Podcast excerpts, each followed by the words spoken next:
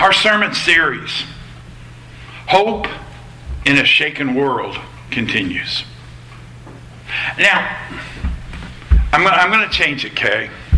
So we're going to have to be changing anywhere that we have it. Because the more I thought about it, was that my hope isn't based on the world, and it kind of sounds like that. Instead of what I'm going to change it to is really a simple change hope in the midst of a shaken world. Okay? And as you, some of you know, it's very rare for Kay to not have my sermon inserts for the bulletin by Thursday morning. Very rare. Uh, that's the, usually the very latest. Sometimes even much sooner. I've I've had everything completed and ready for her on Mondays. I am not a last minute person when it comes to my messages. Uh, and I thought I knew exactly where I was headed this morning. And then our world was shaken once more. The events that have basically continued since Wednesday have caused me to once again realize that we are living in a world of uncertainty. As Jesus said, Satan is the ruler of this world. We sometimes miss that. Sometimes our bad theology has caused us to overlook that fact. Satan's the ruler of this world, and that's why it's a very dark world. And that's why we are sent to be light in this dark world. So let me tell you what happened on Wednesday. I threw my sermon outline in the garbage can. It just wasn't filling the need that I thought we might have today. Last Sunday, as you might recall, I shared with you an article written by Julie Beck that appeared in a periodical called The Atlantic. And her article was titled How Uncertainty Fuels Anxiety. And in that article, she revealed just how much we fight against uncertainty every day as a part of who we are. It's our nature to prefer certainty over uncertainty, even if it involves pain. I want you to hear once more what she found as a part of her research. Here's what she says. As a rule, humans prefer certainty to uncertainty. Studies have shown that people would rather definitely get an electric shock now than maybe be shocked later. And they show greater uh, nervous system activation when they have to wait for the unpredictable shock or the unexpected, unpredictable, unpleasant stimulus rather than the expected one. Where people differ, she says, is in the degree to which the uncertainty bothers them. But it bothers all. Now, Mark, as we get to that point where I can get on that schedule and get some work done on my teeth, I promise you, if you're there that day, you're going to see somebody that is cracking jokes and nervous and and it's not because of the pain, because I'm going to ask him before he starts, Are you going to be on the nerve? And if he says no, I'm, I'm going to tell him, Don't give me the anesthetic. Because I, I can deal with the pain as long as it's acute pain for a short amount of time. But that precipitory anxiety over what is unknown, it affects us all. Now, I've been doing a lot of reading since Wednesday. And I'll admit up front, that I've had and read far too many Facebook posts. And that only increased my own despair and disillusionment and anger at times to the point that I made the decision yesterday that I am going to get rid of Facebook. I'm leaving it active until tomorrow morning, uh, but I am no longer going to have Facebook and probably no social media as a part of my life. Significant people who are close to me have already sent me private messages and giving me their phone numbers and emails so that we can stay in contact. But I'm, I'm tired. I'm tired of reading all the vitriolic, hateful. I mean, I even posted a post one day here this week about the need for us to get rid of the hate and to try to, to accept each other even when we disagree. And all it did is people in my post started attacking people who responded in my post. But I've also spent some time listening to some good pastors. One of those is a young man that I've known since he was a young teenager, Gene Appel, the son of Leon Appel, minister of a large congregation in California. I've listened to them talk about how they're trying to lead their congregations through the uncertainty of the COVID 19 pandemic. And those podcasts that I listened to were recorded before the political turmoil of the election and the chaos. Before all of the misinformation, before all of those hateful attacks that have even divided families and put Christians at odds with each other. In a message titled Holy Uncertainty, I love that title. John Mark Comer gave me a new handle for understanding what's taking place. He said that uncertainty results when we face a situation that combines fear, grief, and confusion. And it's accompanied by the presence of dread. Now, think about that for a minute. He agreed with the results of Beck's research, stating that we humans have a very low tolerance for uncertainty.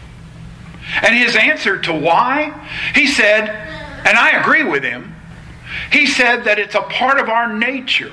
One of our strong desires is to be able to know what lies ahead, to be able to plan. We want to be in control.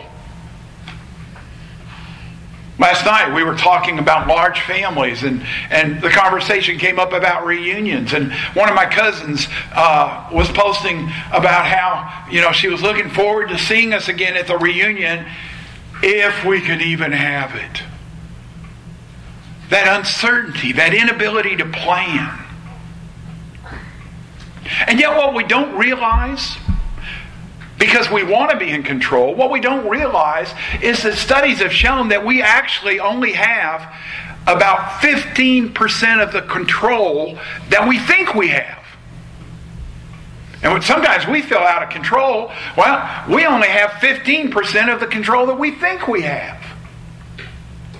He also pointed out that not only do each of us react differently, but that the reactions range from mild grief to actual trauma. I, I, would dare say, I would predict that, and I don't know this, I haven't asked, but I would dare predict that some of the patients who are coming into the hospital emergency rooms are coming in because of anxiety attacks and they're not really sure what's going on, and it has to do with all of the uncertainty and the trauma that's going on. And he said, that when we what we do when we, we move toward trauma from mild grief we move toward trauma as the time of the crisis lengthens and or the intensity increases. Time and intensity two important factors. Now listen to me.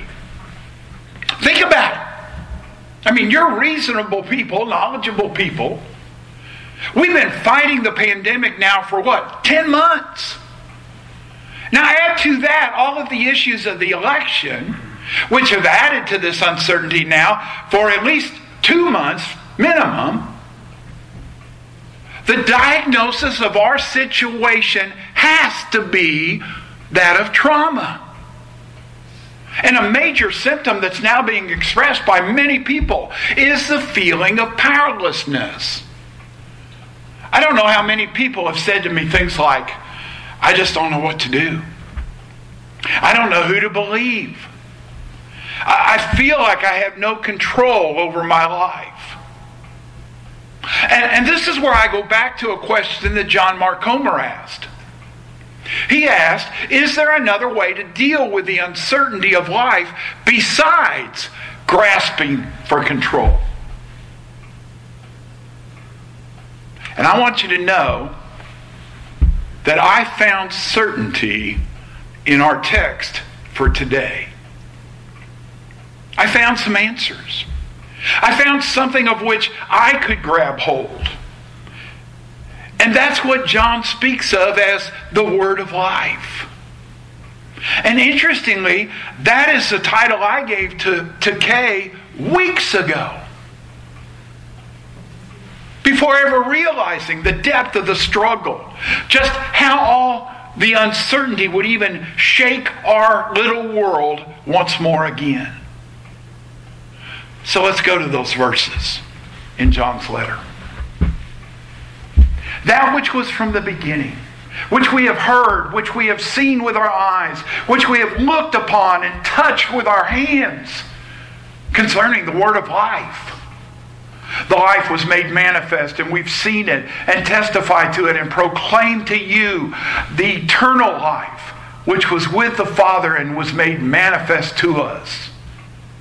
That which we have seen and heard, we proclaim also to you so that you too may have fellowship with us. And indeed, our fellowship is with the Father and with His Son, Jesus Christ. And we're writing these things so that our joy may be complete. May God add His blessing to our reading of His Word. John begins his letter by pointing to a place where certainty can be found.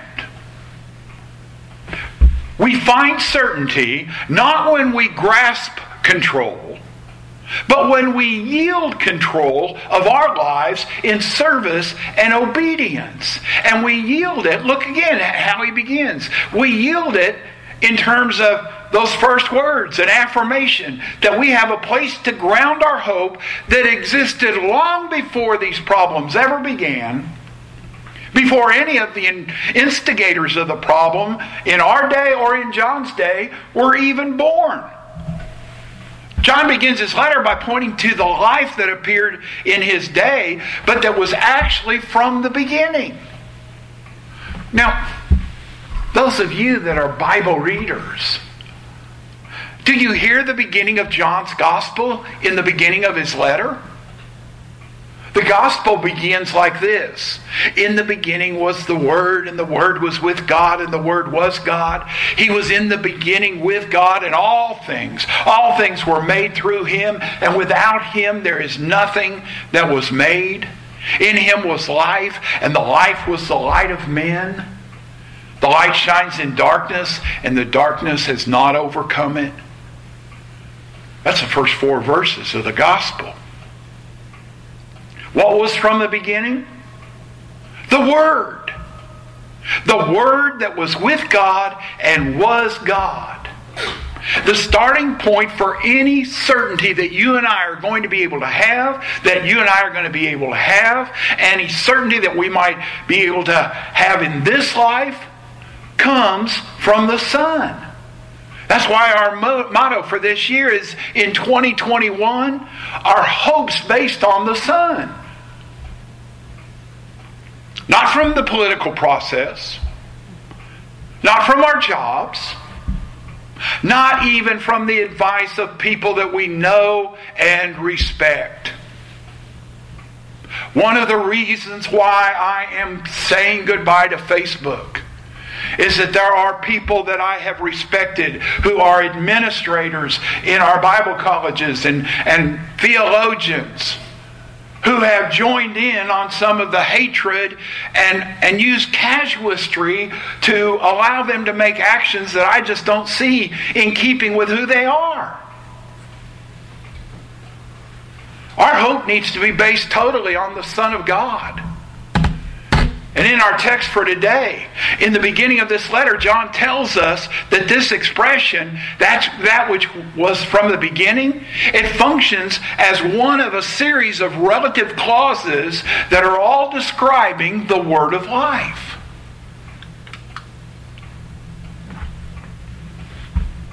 And that's what this passage, as it unfolds, makes quite clear, refers to the word of life incarnate in Christ.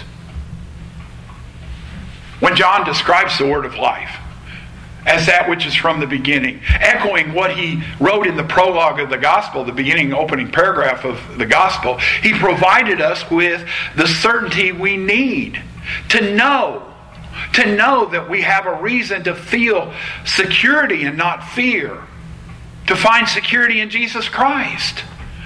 The very one whom John speaks of in his gospel as being with God in the beginning, before the foundation of the world.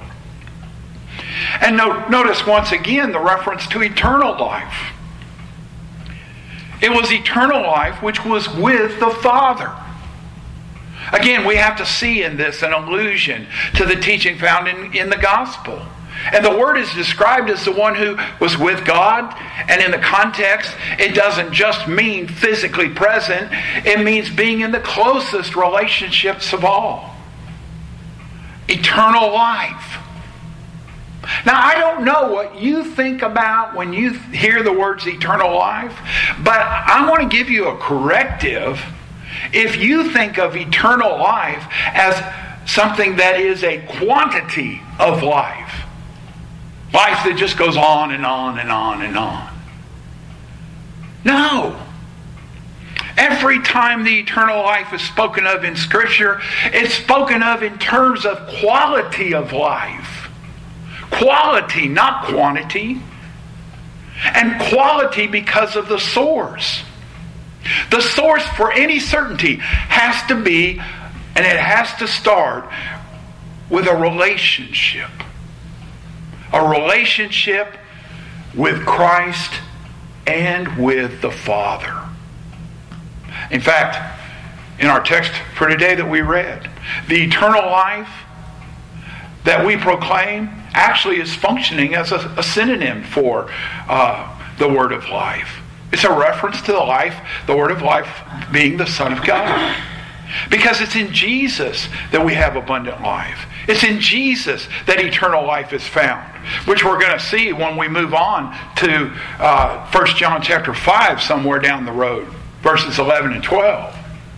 It's, it was the eternal life which was with God from the beginning, which the author says, John says, has appeared to us in Jesus Christ.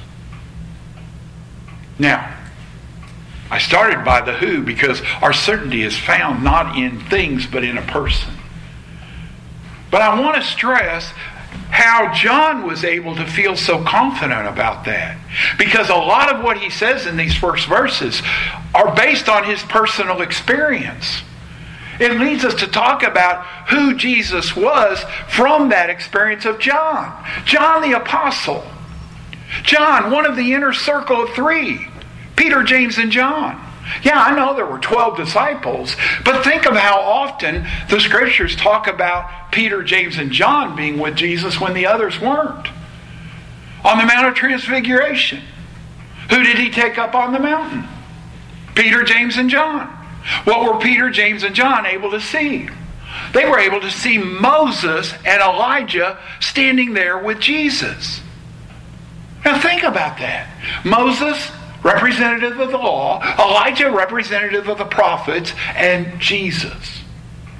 And Peter gets all excited and says, Oh, Lord, we need to build three tabernacles. But the, the light and the cloud disappear, and Moses and Elijah disappear. And the voice from heaven says, This is my beloved Son. Listen to him. Listen to him. That's not to say that the law and the prophets aren't important, but our focus, our certainty needs to be found in Jesus Christ. John, who was present with the raising of Jairus' daughter from the dead, he took Peter, James, and John in there.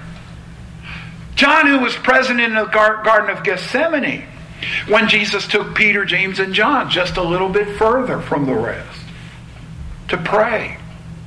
In can I can I say this? In an hour of uncertainty? I mean, hey, Jesus is praying earnestly. If there's any other way, Father. But not until he said, But if not, thy will be done. That then an angel came and ministered to him, and Satan departed, who was lurking. John. John, who's described as the disciple whom Jesus loved. You see, John knew. And he wants us to know how he knew, how he could be so certain. Because his life had certainly been shaken. Jesus had been crucified, and John knew that too. He was there. When the other disciples were far off and hiding, John was there at the foot of the cross with Jesus' mother Mary. And remember what Jesus said?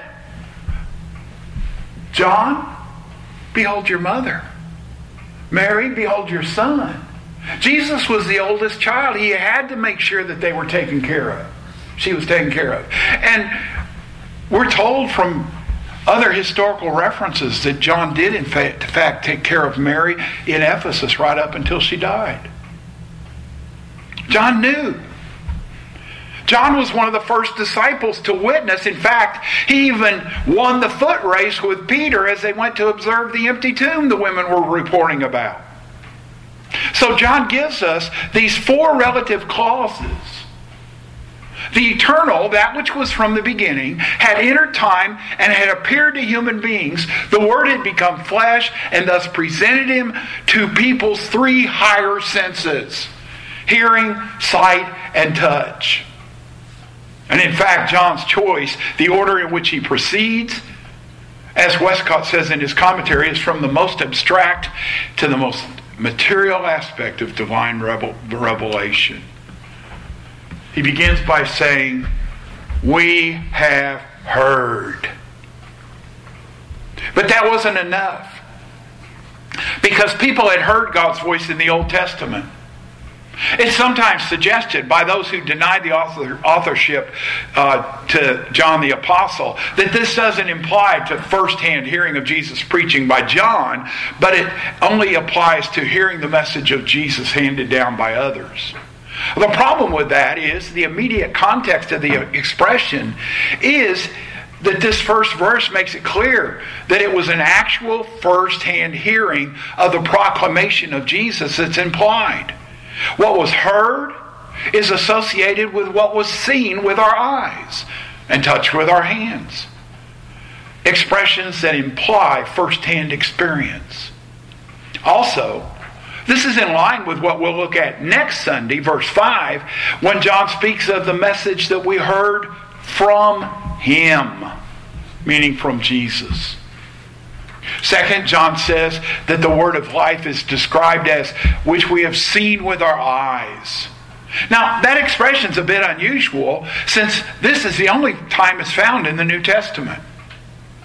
It's used to reinforce the claim that the proclamation of the word of life comes from one who's an eyewitness. We saw with our eyes. And to have seen was more compelling than just to have heard. But notice that John makes an additional note. The word of life is described as that which we looked upon. We not we didn't just see it. We looked upon it. This is a word that's used 22 times in the New Testament, always denoting physical sight, but also including the idea of something that we studied. We didn't just see, we really looked at it closely. I don't mean to single you out, Rich, but I was seeing those pictures of that car that you're looking at, working on, rebuilding that Volvo, red Volvo. And when you look at the first pictures of it, it looks like it's got a little bit of a problem. That's when you see it. But when Rich started examining it more closely. He ended up having to cut out a whole section of that rear quarter panel and make new metal and replace it and do a whole lot of work, far more than you would think if you just looked and saw it. Right? That's the difference. But there's also another very important difference. We have heard and we have seen with our eyes in the Greek are the perfect tense which means we heard them and we saw them, and they had a lasting presence in our lives, a lasting effect. But then when he says we looked upon and we touched with our hands, those two phrases use what's called the aorist tense in the Greek language. Now, let me help you just a second with a grammar lesson on the perfect tense and the aorist tense. The perfect tense is something that happened back here in time but continues. Okay? The aorist tense is something that happens at a point in time. Mathematics students, line graphs, the perfect tense is a segment. The aorist tense is a dot on the timeline. Okay? So, what John is saying here when he says, We looked upon, we touched with our hands, is that there was a time in history, a point in time, when we actually had that physical presence of touching and seeing. And I personally think that it very well might be a post resurrection time when they were there with Jesus and they were talking with Jesus. I mean, didn't Jesus say to Thomas, Here's my hands, here's my side? On the shore, in the end of John, when he, when he is talking to Peter and he says, Peter, do you love me? What were they doing? Man, they were together joyfully celebrating and eating a great meal of fish for breakfast. Now, I know some of you are saying fish or breakfast, but Mark was sharing yesterday how their group that went fishing would have fish for breakfast, and it's pretty good stuff. Something that could be examined closely. In fact, by the way, that word touched and that word looked upon, that word looked upon is often used in extant ancient literature when it refers to blind people who are looking and observing and getting to know something. How do they do it? By touching, by feeling. One of the tuners of pianos down in Louisville, Kentucky, Marshall, was just a tremendous guy. Man, he could play that piano, couldn't see a thing. He'd go over and sit down at that piano, and I'd say, Marshall, I want to sing a song Sunday. Do you know it? And I'd tell him, he'd say, no. And I'd say, well, here's how it goes. And I would sing the verse and the chorus through one time. And he would say, do that again. And I'd sing it, and he'd start picking here, picking there.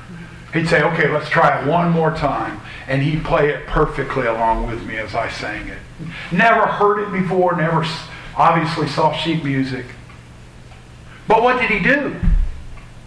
He used those senses that had been made stronger because of his lack of sight.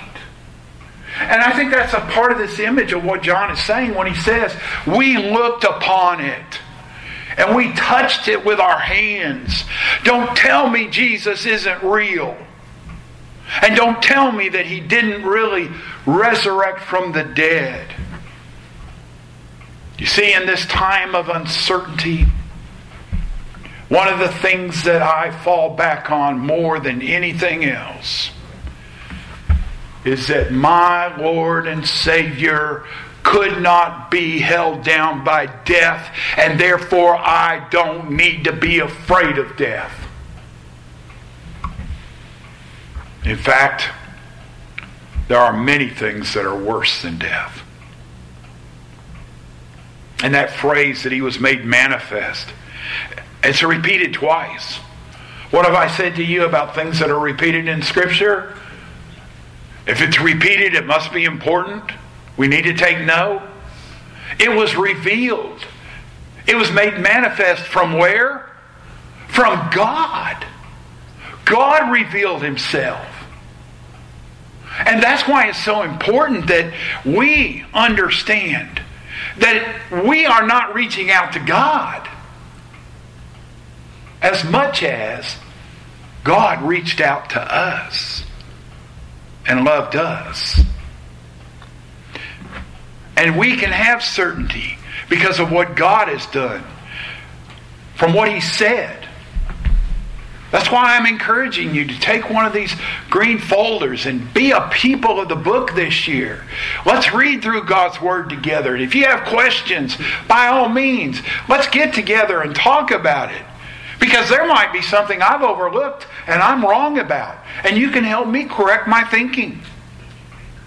Because I believe that from Genesis 1 1 to Revelation 22, verses 20 and 21, God has given us reasons for being certain in the midst of a shaken world. And my prayer is the prayer that the Bible ends with Come, Lord Jesus. So, where do we go from here? Where should we focus our lives? How should we use our God given energy in this very dark world in which we live? A world that is shaken, a world that is fraught with uncertainty. Are you familiar with this, the, the phrase liminal space? I love it. In architecture, liminal space is uh, the word that's used for the concourse of a mall, where you've come in from outside and you're in this concourse area, but you're not inside the store. It's an area of transition. But sometimes it's also an area of uncertainty and an area of fear. I mean, liminal space also refers to the feelings that we have, uh, the feelings of being abandoned, for example, when we're in a shopping mall at 4 a.m. or we're in the school hallway in the summer. That feeling that we're almost, we almost feel frozen and unsettled. It's also used to describe the ambiguity, the disorientation that occurs in the middle stage of a rite of passage. When people no longer hold on to that which has been a part of their reality and status, but at the same time, they're not really ready to accept, they haven't yet begun uh, the transition to where it, be, where it appears that they're being channeled or funneled or headed, where they're being pushed. They're standing at the threshold between previous ways of structuring their identity, their time, their community, and a new way that doesn't really seem appealing or worthy, so they haven't ventured in.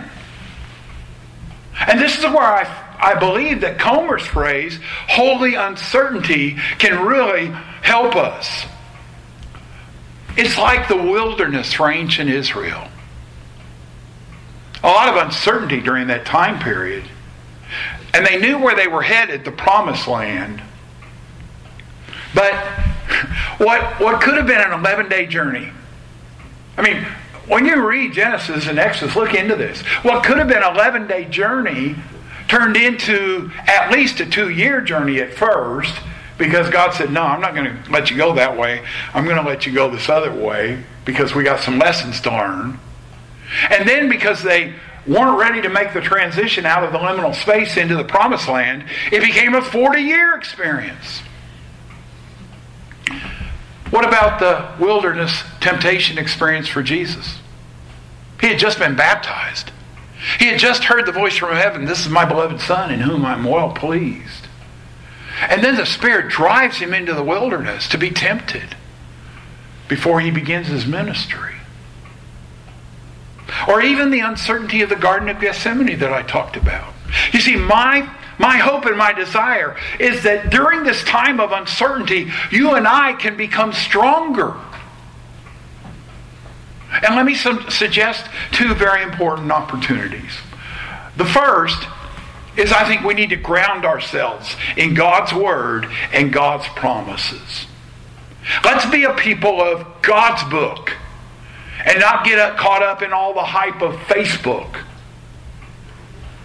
Let's be a people who are uh, trying to find ways that we can reach out and communicate God's love, even in the time of isolation and quarantine and all the else that's going on.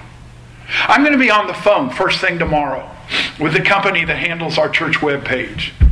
And I'm going to find out if there is a way and how hard it'll be to get things set up so that we can stream our services right from our church webpage. as well as the weekly everyday devotions I do, instead of stream, stream, streaming them live on Facebook uh, exclusively. Now, I'm going to continue to stream the services on Facebook as a ministry and as a witness. We're not going to get rid of our church Facebook page so that we can make announcements, we can get news out, we can uh, push positive things. But uh, and, and we've made available these, these, this booklet of 1st through 3rd John, our daily Bible reading. Let's be a people of the book. Ground ourselves in God's Word and God's promises. But then, secondly, and this one I'm speaking to myself as much or more than I'm speaking to you, to be honest. This is where I stepped on my own toes on Thursday, Friday, and yesterday. Let's be people who can start moving from despair and uncertainty to the security and love that we can know. That's right. John uses the words we know more than once, at least three times. And he uses the word know even more than that. Let's live in gratitude to God for all that he we know that he's given us.